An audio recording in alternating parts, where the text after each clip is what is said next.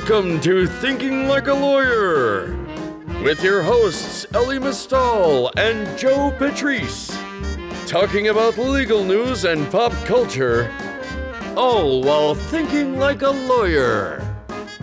Here on Legal Talk Network.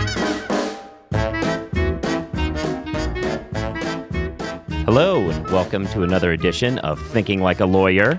There's some quick applause. Thank you, thank you. I'm Joe Patrice from Above the Law, and with me, as always, is my co host, Elie Mistal. It's amazing to me sometimes how lay people use the term thinking like a lawyer as a slur. Yeah. Like, You know, that's interesting. I, that came up. Uh, I guess it wasn't really used as a slur this week. We'll talk about this, but it came up this week, and I was like, oh, that's the name of my show. yeah, Um, yeah. Um, well, that's exactly why I was thinking of it. Yeah. No. Um, yeah. So, how are you? I'm pretty pissed off this week. Oh, really? What a surprise. Yeah. I mean, this. So, first of all, I should tell the listeners um, that I am doing this podcast kneeling because it is my right to kneel or not stand or sit if I damn well want to. And the thought that I should be forced forced like a like a tool like a field hand to stand just because you play some goddamn song is an anathema to the american experience. I am obviously talking about the nfl the nfl for reasons passing understanding um, decided to wade back into the anthem controversy, which had been completely dying out because nobody actually cares about black football players being blackballed and not being able to get jobs. The controversy was actually dying out, but the NFL waded back in and promulgated kind of a new rule ish thing um, that says that football players during the anthem, if they come outside, which they don't have to, but if they come outside, they have to respect the national anthem. Although who the hell knows what that means? Right. It's supposed to mean that they can't kneel during the anthem. Yeah, I'm saw somebody uh, wrote a thing that that triggered for me the thought we really need to recruit Jehovah's Witnesses into football just to put this case uh, right where it needs to be because obviously they have won the right not that they won the right their rights that pre-existed were vindicated by the courts years and years ago that they don't have to uh, stand for a national anthem or a pledge of allegiance or anything like that. So it would be interesting if we treated you know regular people with the same dignity and respect we seem to treat Yes. religious groups. If only not getting shot by cops was also a deeply held religious belief, Yeah. then perhaps the NFL would have to allow players to protest in whatever way seems seems best to them. Yeah. Look, as Jemele Hill said, and if you don't follow Jemele Hill on Twitter, you're you're doing it wrong, man. Um, the, the, she was kind of pushed out of ESPN. Now she writes for the Undefeated, um, which is also in the ESPN family. But she is great. Um, and as she put it exactly perfectly uh, this week, when she said that the NFL played itself because they only did this to try to keep big bad Mr. Trump off of their, you know, from calling their players sons of bitches. And in fact, after the NFL promulgated its policy, Trump came out and said, well, if you don't come out for the anthem, that's just as bad. And people who don't respect the anthem shouldn't be allowed in the country. That's the president of the United States saying people should be banished for not having subservience to a song. I mean, look, the list of to do items for ICE right now is already pretty long. Uh, obviously, people speaking Spanish in restaurants is now on their agenda. So, uh, thanks to Aaron Schlossberg's video. So, why not add throwing Michael Bennett out of the country while you're at it? So anyway, so I'm in a pissy mood. But anyway, that's Yeah. not what we're talking about. I'm talking about we're going to talk about a thing to put us in a whole different kind of pissy mood. We we will. We will. Though first we're going to briefly talk about now you never lateraled. You only worked for one firm. No, in I just washed the fuck out. Well, it's not necessarily that. I, I, however, did lateral, which is why our our sponsor, Major Lindsey in Africa, is a interesting topic to think about, especially for those of you in your careers who haven't yet moved firms. But you know, that day comes. It's rare that you end up somewhere for your whole time. So, Major Lindsey in Africa is our sponsor. They're a world leading legal search firm that helps move talent from one firm to another. You're not going to know everything about the legal market when you're starting out. And it's useful to have somebody out there who can say, this is what you like, well, then you probably would love moving over here. You'll get a better deal over here. That's what Major Lindsey Africa does, and we're happy that they are our sponsors. They've been doing that for 35 years, not sponsoring us, but that job. And so uh, wanted to give a shout out to them. If you're interested in learning more about them, it's at www.mlaglobal.com. Don't know why I said www. I think everyone assumes that at this point. And but as does Google at this point. yeah. Anyway, I got an email just uh, yesterday from an in-house friend who was looking to to hire a new lawyer, oh yeah. and he was like, "Well, where should I find these uh, lawyers who want a lateral? Should I go on LinkedIn?" And I was like, "No, idiot! You you they're- go you actually go to a recruiter. There are people who do this professionally. so if you are looking to lateral out, um, no, posting your resume on LinkedIn is not the way to do it. Check out our friends at Major Lindsey. Right.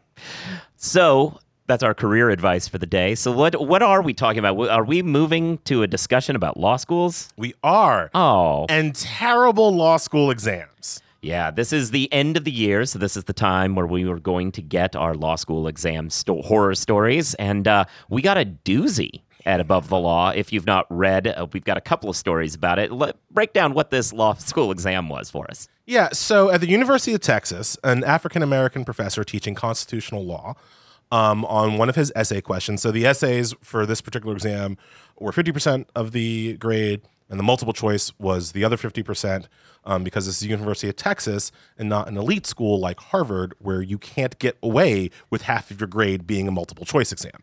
Um, yeah, Yeah. no, um, multiple choice. I mean, who does that? Who does that? You know who does that? I actually do know The who does that. bar? No, no, well, yes, but no, a law professor who does that. Amy Wax does that. uh, Amy Wax of Penn, who's notoriously been uh, banned from teaching 1Ls because of her um, not cool with race comments.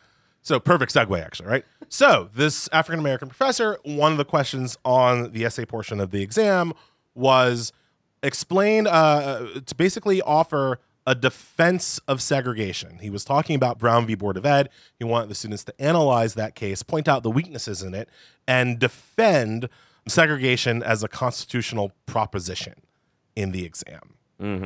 Actually, I'm going to go one more. It, it's slightly worse. It wasn't just defend the other side of Brown, it was pretend you're in 1954 writing a defense of Brown, which I think is a nuanced problem and not the big problem. So I'm going to expound on it here so we can get it out of the way. What's the point in a common law system based upon precedents to say to a law student, consider that all the laws that happened after the fact don't exist and put yourself in the mind of something that happened a long time ago. That it's actually useless unless time travel becomes possible, at which point, I guess then I would turn to a lawyer from Texas. Yes, so exactly. He asked their, the students to put their heads in the minds of a Confederate and um, defend segregation. This exam uh, pissed quite a few people off. It did. Although the emails that we got being pissed off about it were not from African American students, all like four of them um, at UT, sorry, but from white students who were like, what the hell is up with this question? They then referred us to, as one would assume happened, a blog post written by uh, some kind of Mark Mark Pulliam. He's uh he's a Texas he's he's a Texas blogger who actually writes about the University of Texas quite a bit. Um, but he also has a right wing blog talking about you know law students being snowflakes and stuff. Right. And so this so we turned it into a whole like, oh, the social justice warriors are so butthurt because they were asked, but real lawyers have to argue both sides. Yes. Which is about when Joe and I started weighing in. So you had the first Yeah, I jumped on this early. I think that there's I do think there's a problem with the time travel aspects of it because we don't live in that universe.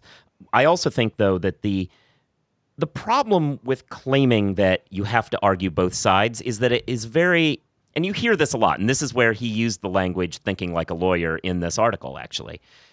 The problem is that's not actually how your career works. You don't it's kind of a sepia toned idea of how lawyering works, but you aren't some weird generalist who it's a quirk of who comes in the door, who your clients turn out to be. That isn't who you are. You choose and have a lot of control over what kind of practice you have. Uh, if you decide to go into criminal law, you have a choice of whether or not you ever want to be a prosecutor. Maybe you only ever want to be on the defense side. Some people go both sides, some people don't. A case that I brought up in the piece, actually, Lisa Bloom, famous lawyer, was reached out to by Harvey Weinstein in the immediate aftermath of those allegations and briefly flirted with representing him, but ultimately didn't because her practice is based on defending women, and it would be bad for her practice to get into that game. You make choices.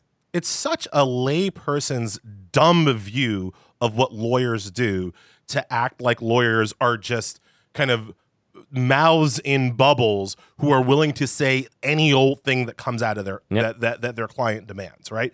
As Joe is saying, lawyers do choose their practice areas in part based on what they can morally stomach. Yeah. You know, there are a lot of criminal defense lawyers who won't represent kitty pornographers Yeah. and wife beaters. They just won't do it because they don't have they don't they don't want to be on that side of the argument. My wife, when she works pro bono, she works pro she does does uh, uh, asylum work, right? So she she she helps people seeking asylum. I think it's really good work. I'm really proud of her. She d- that was a late career kind of transition from her for her. At first, she did kind of criminal appellate work.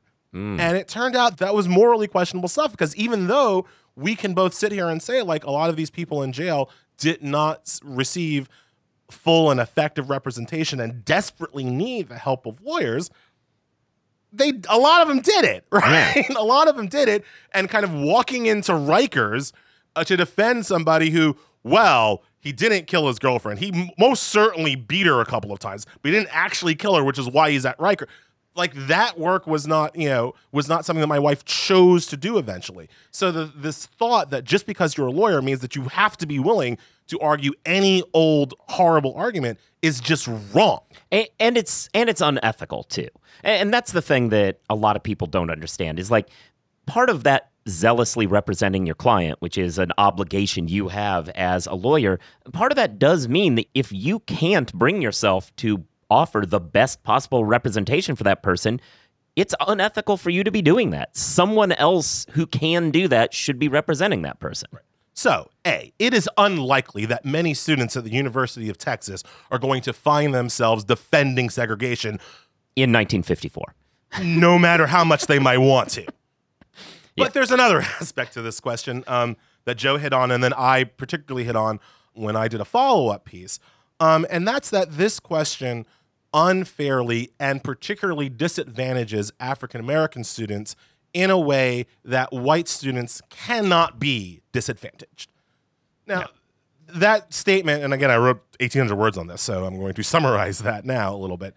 That statement does bear some further inquiry because it's not obvious, at least not to a lot of white people, why that question disadvantages a, a black student differently um, than a white student. And what I've tried to explain is that if you are an educated African American, and I do make a kind of a break here between an educated African American versus just an educated black person, perhaps from another country, versus mm. just an educated Latino. Per- like it, it- it's different. But for the Afri- part of the African American experience, you know Brown v. Board of Ed long before you get to law school, long before you get to college, because part of being educated as an African American means that you know why you're allowed to be educated. right And Brown is the mag- Brown is the demarcation line between you being allowed to be educated and not. So if you're an educated black person, you've kind of heard of the case before. Um, my own personal story: my mother was born in 1950 in Mississippi. I know something about Brown v. Board of Ed. It's an important case, not just in my kind of intellectual firmament, but it's important. It's an important case in my family's history that's the baggage that many African American students bring with them when they get to law school in the first goddamn place, right? So while other white students might have heard of Brown v. Board of Ed in the milieu of Miranda and Roe v. Wade and some other Supreme Court cases that you kind of hear about in popular culture, for a lot of African American students, this is this again, this is part of their history. When they get to law school, then you get to law school, you read Brown v. Board of Ed, and you know, it's crap. It's a for, for given the kinds of decisions that you're used to reading as a one L. Brown v. Board of Ed is a little bit out of left field. They use science A lot of cases that you read as a 1L aren't using science as part of their judicial analysis in any in any way. The science is explained poorly, I think is the nice way of saying it. It involves dolls. Are you effing kidding me? Dolls? My freedom, my ability to like sit in the front of the bus is because some white kids and black kids thought black dolls were bad? What? It, it it's what we call sociology, but yeah, no, it's it's an experiment that they're describing. It's it's what happened post Brandeis briefs. Yeah, it's Yeah. it's it's a it's a unusual case in the context of 1L year. It's also part of that is the 9-0 aspect of it. Uh, part of getting it to be a unanimous decision involved paring it down to be the most simplistic that it could be. And I think that my con law professor was the late great Derek Bell, and so a lot of my con Oh my law god, class. I'm actually jealous for the first time Oh. ever of your education. Oh yeah, no. Uh, so we spent a lot of time on this case because he was fairly famous for criticizing that decision, but not in the way that this uh, exam question was, but in the argument that because of things like it being a 9-0 which made certain trade-offs uh, because of the lack of follow-up and that and so on it it failed to produce the changes that it was really after and it created both a dismantling of the grassroots efforts that were working at the time, as well as a backlash that became worse. And he spent a lot of time talking about those sorts of questions. So, I mean, I. The idea that yeah, it's not a great decision, and part of that is part of the negotiation process, is something that like resonates. In my law school class, I didn't have Derek Bell criticizing the case. I had racist white guy from Florida cri- criticizing the case, right? Mm-hmm. And that's that's the other part of the the African American experience. When you get to Brown, and there are criticisms that can be leveled at Brown. You know whose hands go up? It's all the other racist jackasses in your class who haven't said crap all semester, who now want to stand up and be like, "Oh, well, I don't know about," and they're not into it for the hardcore intellectual discourse about Brown. They're just into it to make it sound like segregation might have been okay. Yeah, That is the context in which you are now putting a question on the exam. Yeah. Okay. That's why I'm saying that when you ask that question on the exam, it by its very nature is biased against the African American experience versus the white experience. The white experience allows you to kind of intellectually detach and just answer the question as an intellectual exercise. I'm not saying the black experience means that you can't intellectually detach, but the degree of difficulty there is ridiculously harder. You shouldn't expect, you shouldn't the we, we we talked a little bit in both of our articles about what the white equivalent is and there there is none, right? But there are a couple of people online who were like, "Oh, this is like asking a Jewish student to defend Nazi free speech." No, it's not. That's Nazi free speech. This would be act, act- like asking a Jewish student to explain why concentration camps should be constitutional and their grandmother shouldn't have made it out of Germany. Right. That's what it's like asking the Jewish student. Yeah, that's a good point. The, the stakes are just a little bit higher. But it is true that like there's religious groups that potentially white people can belong to that can approximate this discussion, but those questions aren't going to be what gets asked. And why is that on a 1L exam? Yeah. You know, the, the kind of the closing part of my post. And again, I it is important part of going to law school. It was important for me as a law student and as a thinker to be forced to wrestle with Brown in a much more intellectual way than I had previously. That was that's part of the reason why I paid the money for the education, right? But by the time I was ready to deal with Brown in a real way, that was a two out. I was a three out. You know, I had had some more training Yeah. and more experience. It was in a small, uh, you know, when we real when I really got into it, uh, it was in a, tri- a Larry Tribe seminar. Yeah. You know, not in a in a 300 person, uh, sorry, 100 person 1L section, right? Yeah. I'm not saying that you cannot ask tough questions about important cases, obviously. I'm saying that there is a time and a manner and a place to do it, and a 1L freaking exam, Yeah. half of which is multiple choice, goddamn anyway, Yeah. is not the place. Yeah, no, I mean, you can have these sorts of conversations in a seminar where that's not really the focus of what's going on. I mean, it's just, and, and a thing that I talk about is like it, if you view an exam as a test of the material that you've covered in the course, what were they reading in the course that could possibly have made time warp yourself to 1954 and defend Plessy. What how, if your educate if your 1L course spent a couple of weeks reading that stuff, then you probably should get your money back because that's fairly useless for anything but this like shocking exam question. It's just not useful. And like look, uh, you can have a conversation about Brown today and say that it was wrong. And I wouldn't suggest that for the same reasons you're talking about. But if you did say to somebody, hey, you represent a state who is being slapped with a lawsuit because technically because as you know geographic patterns and so on have played out there is an argument against your state that de facto segregation has returned which is probably true in a lot of states and a lot of places like New York. yeah, it, I mean, New Jersey just had is having this discussion. You could ask that question, and uh, not of one else, and you could ask that question, and I at least get why you would say, "Oh, that has some educational value for learning how to manipulate the various cases." Blah blah blah. But this is just there's no value to it morally or pedagogically. the look, the alt right always wants to say like every question is okay. And I think if you listen to this episode closely, we're not saying questions aren't okay.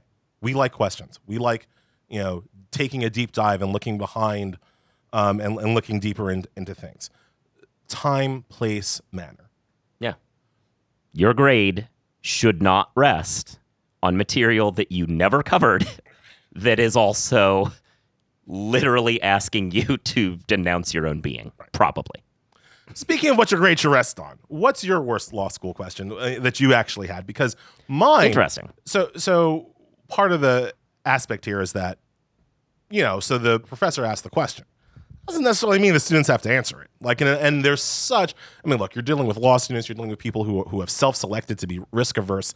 I get it, but just because some authority figure asks you to fix your mouth to say something dumbass thing doesn't mean you actually have to say it. You could have written the exam and said, you know what, professor, I'm not answering this question, and here's why. You hmm. could have said, you know what, professor, go fuck yourself. Here's why. You could have said, hey, you know Yeah. what, I'm not going to defend. I'm not going to defend segregation. I'm going to defend Brown. If you want to d- fail my grade on it, you feel free, sir. That takes a certain level of courage and a certain level of, of I don't even know what the word is.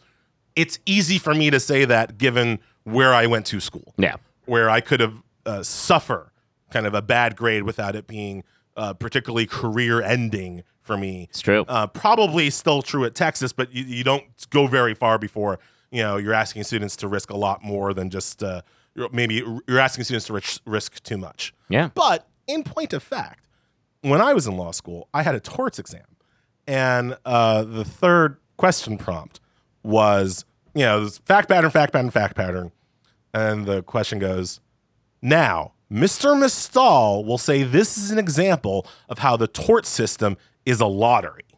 Yeah, that's Explain to him why he's wrong. was the actual third question on my 1L torts exam. yeah, that's um that's not really fair for you. How do you think I answered it? My guess is you protested against the question. Yeah. Yeah. Because I said, I said, actually, Mr. Mistal is right. Blah, blah, blah, blah, blah, blah, blah, blah, blah. Now, dumber people might say that blah, blah, blah, blah, blah. yeah. I got to be. I was, I was cool with it. Yeah, that's fine. Yeah, no, um, mine is not nearly that much fun. I was taking a course. Uh, the second question, he took real life fact patterns basically and was like, now deal with the issues here. So and like a law and order ripped from the headlines kind of thing? Kind of, yeah. But I mean, it, it was conflict of laws, uh, which was, of course, I was very good at. It's ultimately what I wrote my note on and stuff like that. But I did not do well in this actual course, even though I did well on the concept of conflict of laws as it appeared in other courses, and I wrote my note and whatever. But on this course, I got tripped up because the second question was a real fact pattern of a wrongful death suit that had happened across state lines involving this and that and the other, and break that down. And the people who had died, I actually knew. Wait, so, what? Wait, wait. Who'd you kill? What? what? What do you No, mean I mean. I, I knew them not closely, but professionally. They it was a question about a Kansas's debate team and stuff like that, and so they were people that I knew of professionally. Um, like professionally, debate wise. So yeah, it was people who had died who I like knew of. I knew the like survivors of that and stuff like that. so it was and I mean it was changed slightly in certain places, but like I was reading it and I was like, oh, oh, okay. This. So yeah, So I mean, how did you get that question wrong? oh no, I mean it, it was a it was a question of it was a conflict of laws question. So I'm rolling through it, and I just kind of blanked on a couple of key concepts. I didn't apply Neumeier to one of the issues of I think it was a rental agreement sort of a thing or whatever. Point is, I don't really remember it, but yeah, I mean, I just I was taken aback, and I you know I soldiered on, but it led to me screwing up some stuff, so I got the B instead of the A that I was fully expecting. you know, so yeah, no, I mean these things happen. Uh, Look, I do feel for professors sometimes because, you know, from a professorial standpoint, writing these exams questions and grading these exams are like very low on their hierarchy of things they care about. Mm-hmm. They're there for the academia. They're there for the scholarship. They're there to impart knowledge. Some of, I mean, there are a lot of professors who are very into the concept of teaching an exam is not teaching. An exa- grading certainly is not teaching. And so they they devalue um, and they minimize this part of their job. And the dissonance is so strong because for the student it's the most important thing.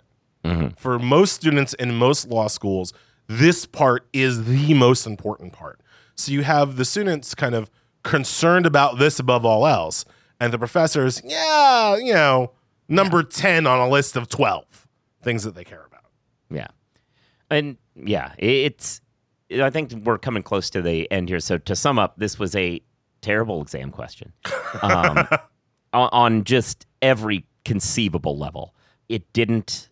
I, I, I mean, like, I'm in a lot. Like, the more I try to think about this question, because I, back to that thinking like a lawyer thing, I attempt to put myself in the place of asking this question, and I'm just dumbfounded by it. Like, there's never a scenario where I would think this would make any sense as a question.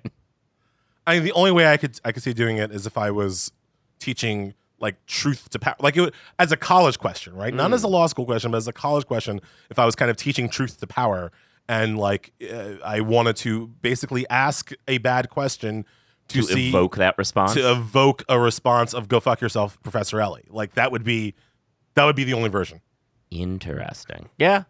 Yeah. I mean, which is probably why I'm not a college professor. But look, these discussions are important. It's worth going through them. It is not an exam question. And yeah. So, yeah, if you out there have some awful exam stories, you should always send them to us because uh, we'll. We'll probably not follow up this episode with it, but uh, we'll we'll hold them in reserve because uh, that's a that's a good topic. So, and you know how Or- you can send them to us. it's always a it's also a good way to you never know because we write a post about it. You know, That's true. You can at least like piss off your professor pretty good.